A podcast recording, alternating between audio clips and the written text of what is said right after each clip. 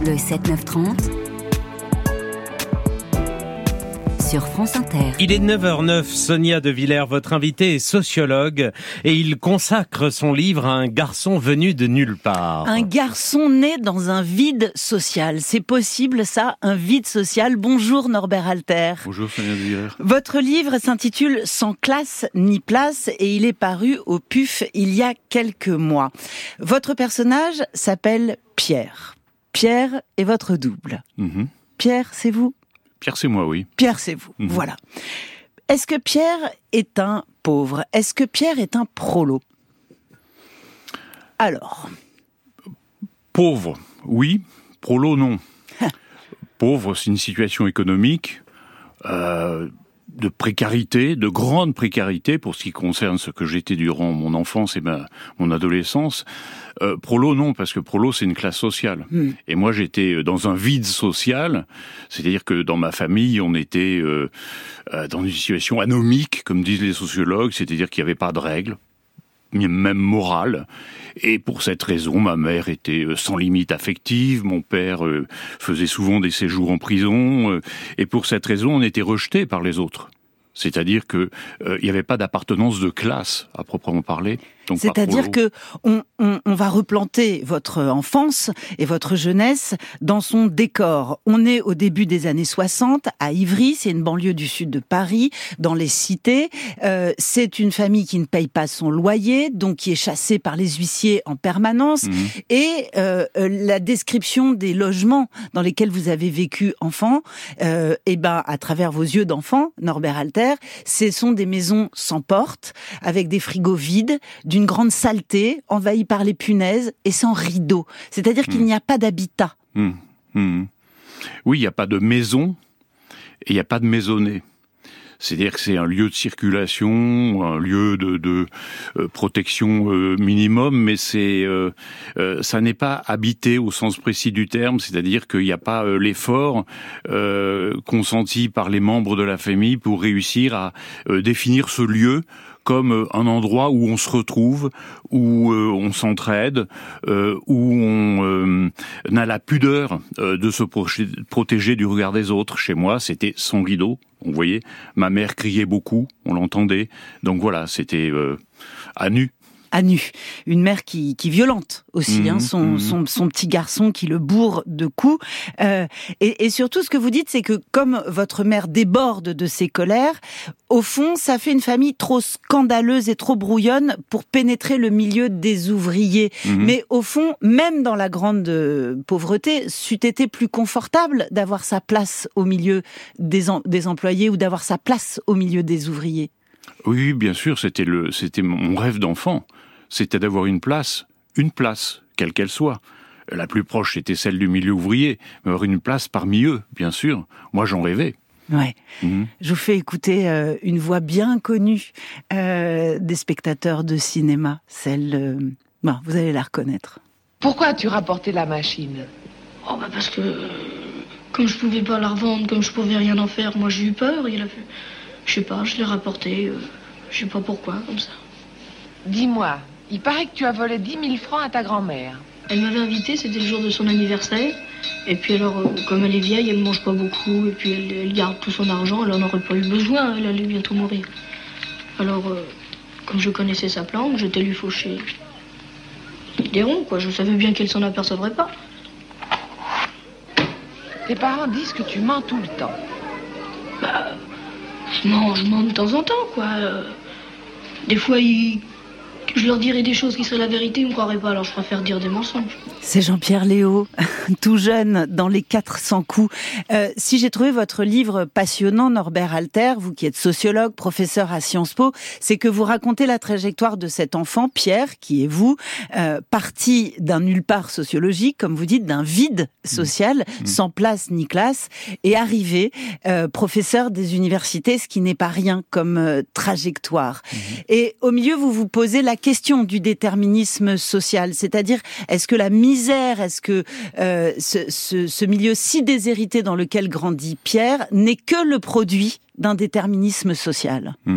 Eh ben non. Non. Non. Non, mais c'est ça qui est passionnant. C'est-à-dire que ça ne suffit pas de lire la France des années 60 à travers la lutte des classes. Ça ne suffit pas pour expliquer votre trajectoire. Alors moi, c'est ce qui m'a... comment dire ça ? Moi, à l'origine, j'étais stupéfait. Si vous voulez, étant enfant, j'étais stupéfait par la situation qui était la mienne, parce que j'étais anormal socialement. Et je crois que c'est ce qui m'a conduit à devenir sociologue, d'avoir essayé de comprendre ce qui m'arrivait. Et puis, devenu plus grand et devenu sociologue, j'ai écrit ce livre parce que j'avais l'âge aussi de pouvoir oser raconter ça.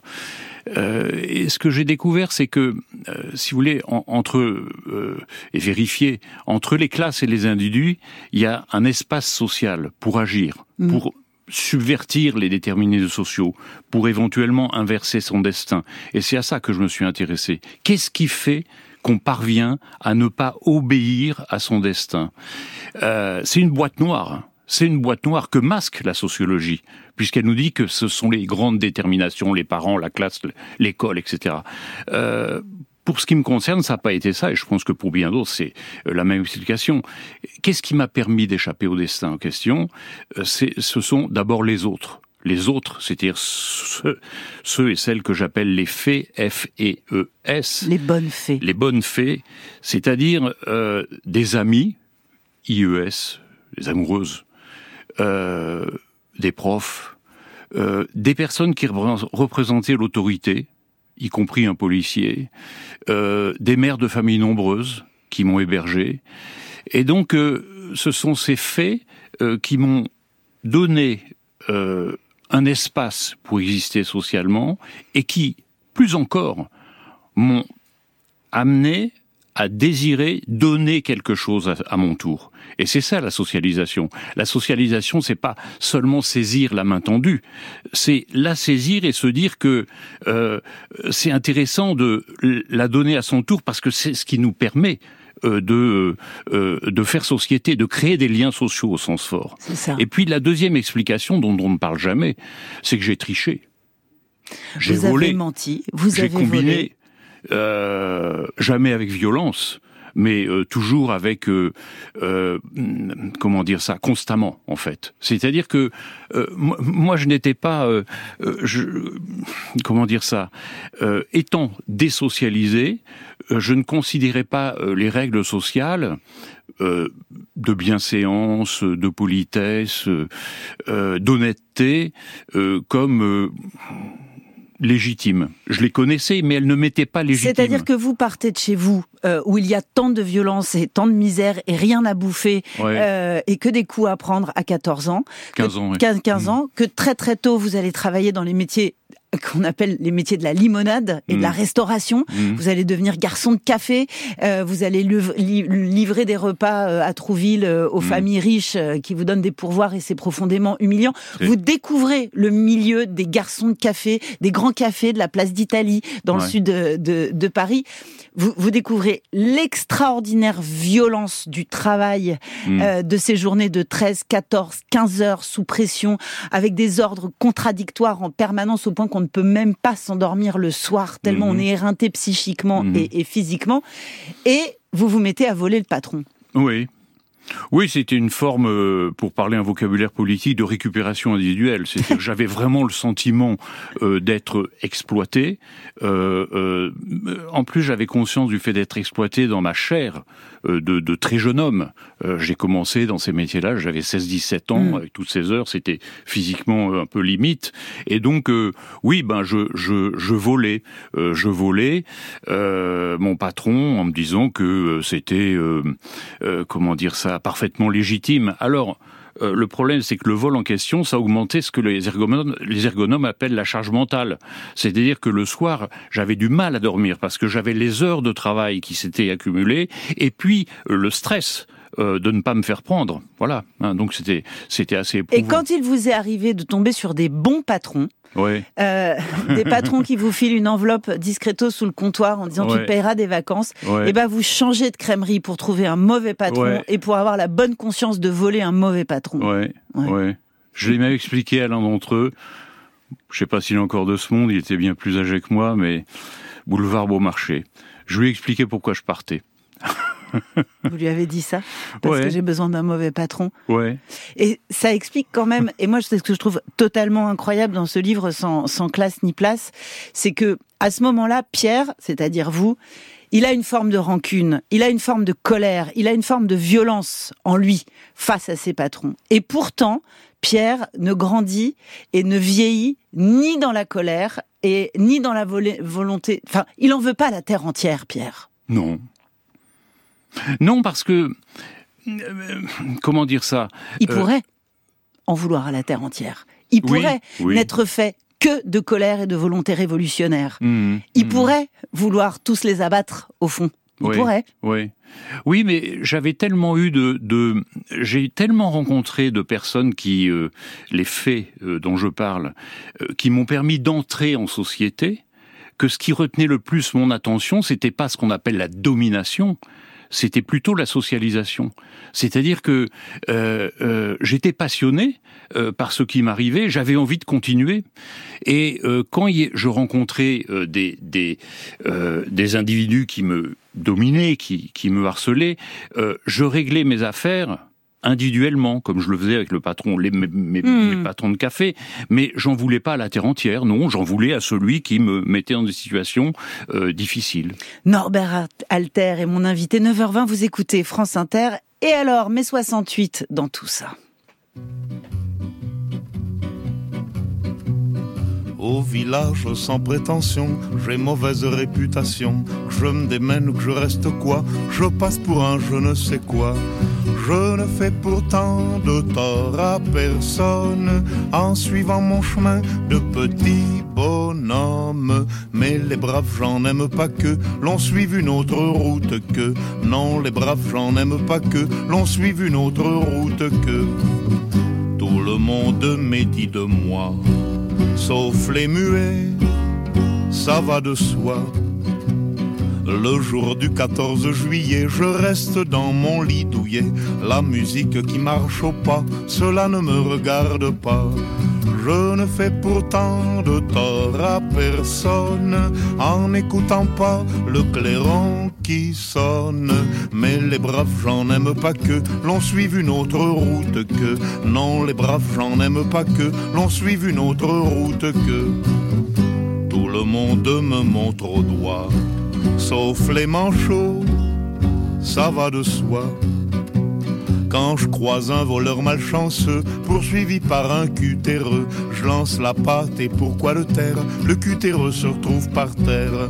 Je ne fais pourtant de tort à personne en laissant courir les voleurs de pommes. Mais les braves gens n'aiment pas que l'on suive une autre route que. Non, les braves gens n'aiment pas que l'on suive une autre route que. Tout le monde se rue sur moi, sauf les culs-de-jatte, ça va de soi. Pas besoin d'être Jérémie pour deviner le sort qui m'est promis. S'ils trouvent une corde à leur cou, ils me la passeront au cou. Je ne fais pourtant de tort à personne en suivant les chemins qui ne mènent pas à Rome. Mais les braves gens n'aiment pas que l'on suive une autre route que. Non, les braves gens n'aiment pas que l'on suive une autre route que. Tout le monde viendra me voir pendu, sauf les aveugles, bien entendu. Bien entendu, la mauvaise réputation, Brass. France Inter, le 7-9-30, l'interview de Sonia De Villers. Je crois que c'est la première fois que nous voyons cela. C'est-à-dire que, de fait, ici, nous occupons la Sorbonne. Les mandarins ont quitté leur temple, l'université, temple de la culture, les professeurs grands prêtres, ils se sont défroqués pendant cette semaine. Beaucoup de choses se sont transformées. Des discussions se déroulent toutes portes ouvertes et la cour de la Sorbonne connaît un va-et-vient incessant. Jamais la vénérable bâtisse n'avait vécu pareilles heures passionnées. Les étudiants et les professeurs géreront désormais leur faculté. À Paris, ce fut une nuit de fureur. Prise d'assaut par les CRS, les barricades brûlent. Derrière chacune d'elles, les étudiants résistent avec tout l'acharnement de leur jeunesse et de leur conviction. Je vais là-bas, les CRS parce qu'ils sont pas venus au contact. Et il y a des coups très très sévères qui sont échangés. Norbert Alter est mon invité. Son livre « Sans classe, ni place » raconte une trajectoire française dans les années 60 et 70. Évidemment, l'histoire d'un garçon, Pierre, votre double, parti d'un nulle part sociologique, parti de rien, est percuté de plein fouet par 68. 68, la lecture que vous en faites est passionnante parce que Pierre, ayant vraiment connu la misère et la déchéance sociale, a du mal avec les gauchos à la fac. Il a du mal. Oui, parce que, comme je le dis dans le livre, il n'avait rien vu à Hiroshima. C'est-à-dire que la réalité de la violence sociale et de la douleur sociale, il leur était étrangère. Donc, quand je les voyais agir... Pardon ? C'était des bourgeois ? Oui, à l'époque, surtout, les gauchistes étaient surtout des bourgeois. Il suffit de regarder les photos de l'époque. Et donc, j'avais le sentiment qu'ils me volaient ma propre histoire. Et j'aimais pas beaucoup ça. Je me sentais très, très étranger à leur comportement, d'autant plus que pendant qu'ils étaient sur les barricades, moi, je travaillais. J'étais obligé de travailler. Garçon de café. Oui, oui. Et en 68, j'avais commencé la grève au lycée, et puis je suis allé bosser, quoi.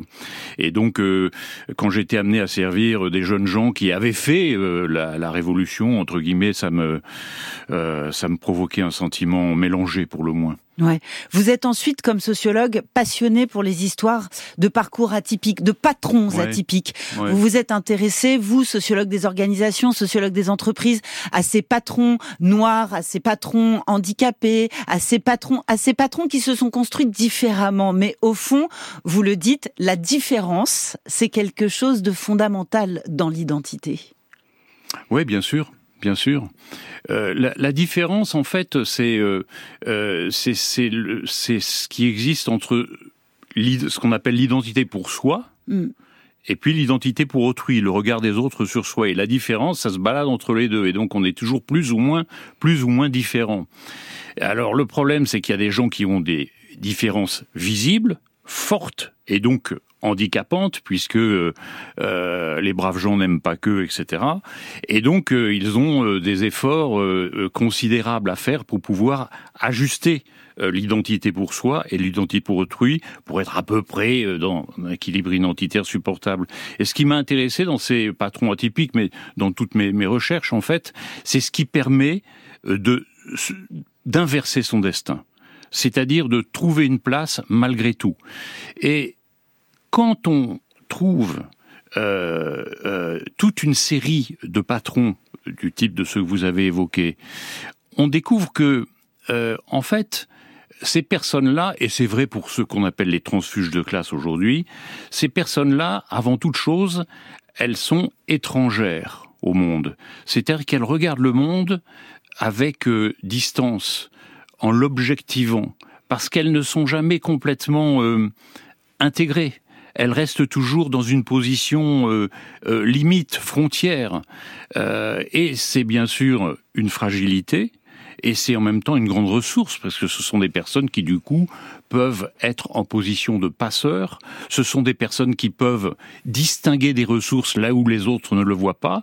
Ce sont des personnes aussi qui savent créer du lien. Alors, étrangère au monde, Norbert Alter, au lieu de plonger en politique en 68, vous prenez la route. Et voilà quelque chose qui est bien caractéristique de votre génération. Pas de celle de vos parents, pas de celle de vos enfants dont je suis. La route, le voyage. Vous partez en Amérique, tout jeune. Vous découvrez la Beat Generation, les écrivains de la Beat Generation. Et c'est une révélation quasiment divine. Quasiment divine, dites-vous. Et les pages que vous écrivez sur la route en Amérique, que vous traversez en autostop, sont absolument magnifiques. Parce que d'un seul coup, Pierre, votre double, comprend ce que ça signifie que d'être étranger au monde. Ouais, merci, c'était très, très bien dit. C'est exactement ça, c'est-à-dire que le voyage matérialisé, en quelque sorte, ma position d'étranger, et me disait que le déplacement, qui aurait été le mien également par la suite, déplacement social, mais là matérialisé dans celui de la route, eh bien c'était moi, c'était ce qui me plaisait, c'était ce genre de circulation qui définissait mon rapport au monde. Tout s'est arrêté là-bas, le voyage, les lois, la morale, les projets, tout devenait possible, suspendu dans le ciel. Pierre se retrouve seul, en route pour l'Amérique latine. Il se sent libéré de son enfance, allégé de son fardeau de responsabilité trop précoce, enfin grand. Voilà, se dit-il, c'est fini et ça peut commencer. Mmh. Merci beaucoup Norbert Alter. Merci à vous. Sans classe ni place est paru au PUF.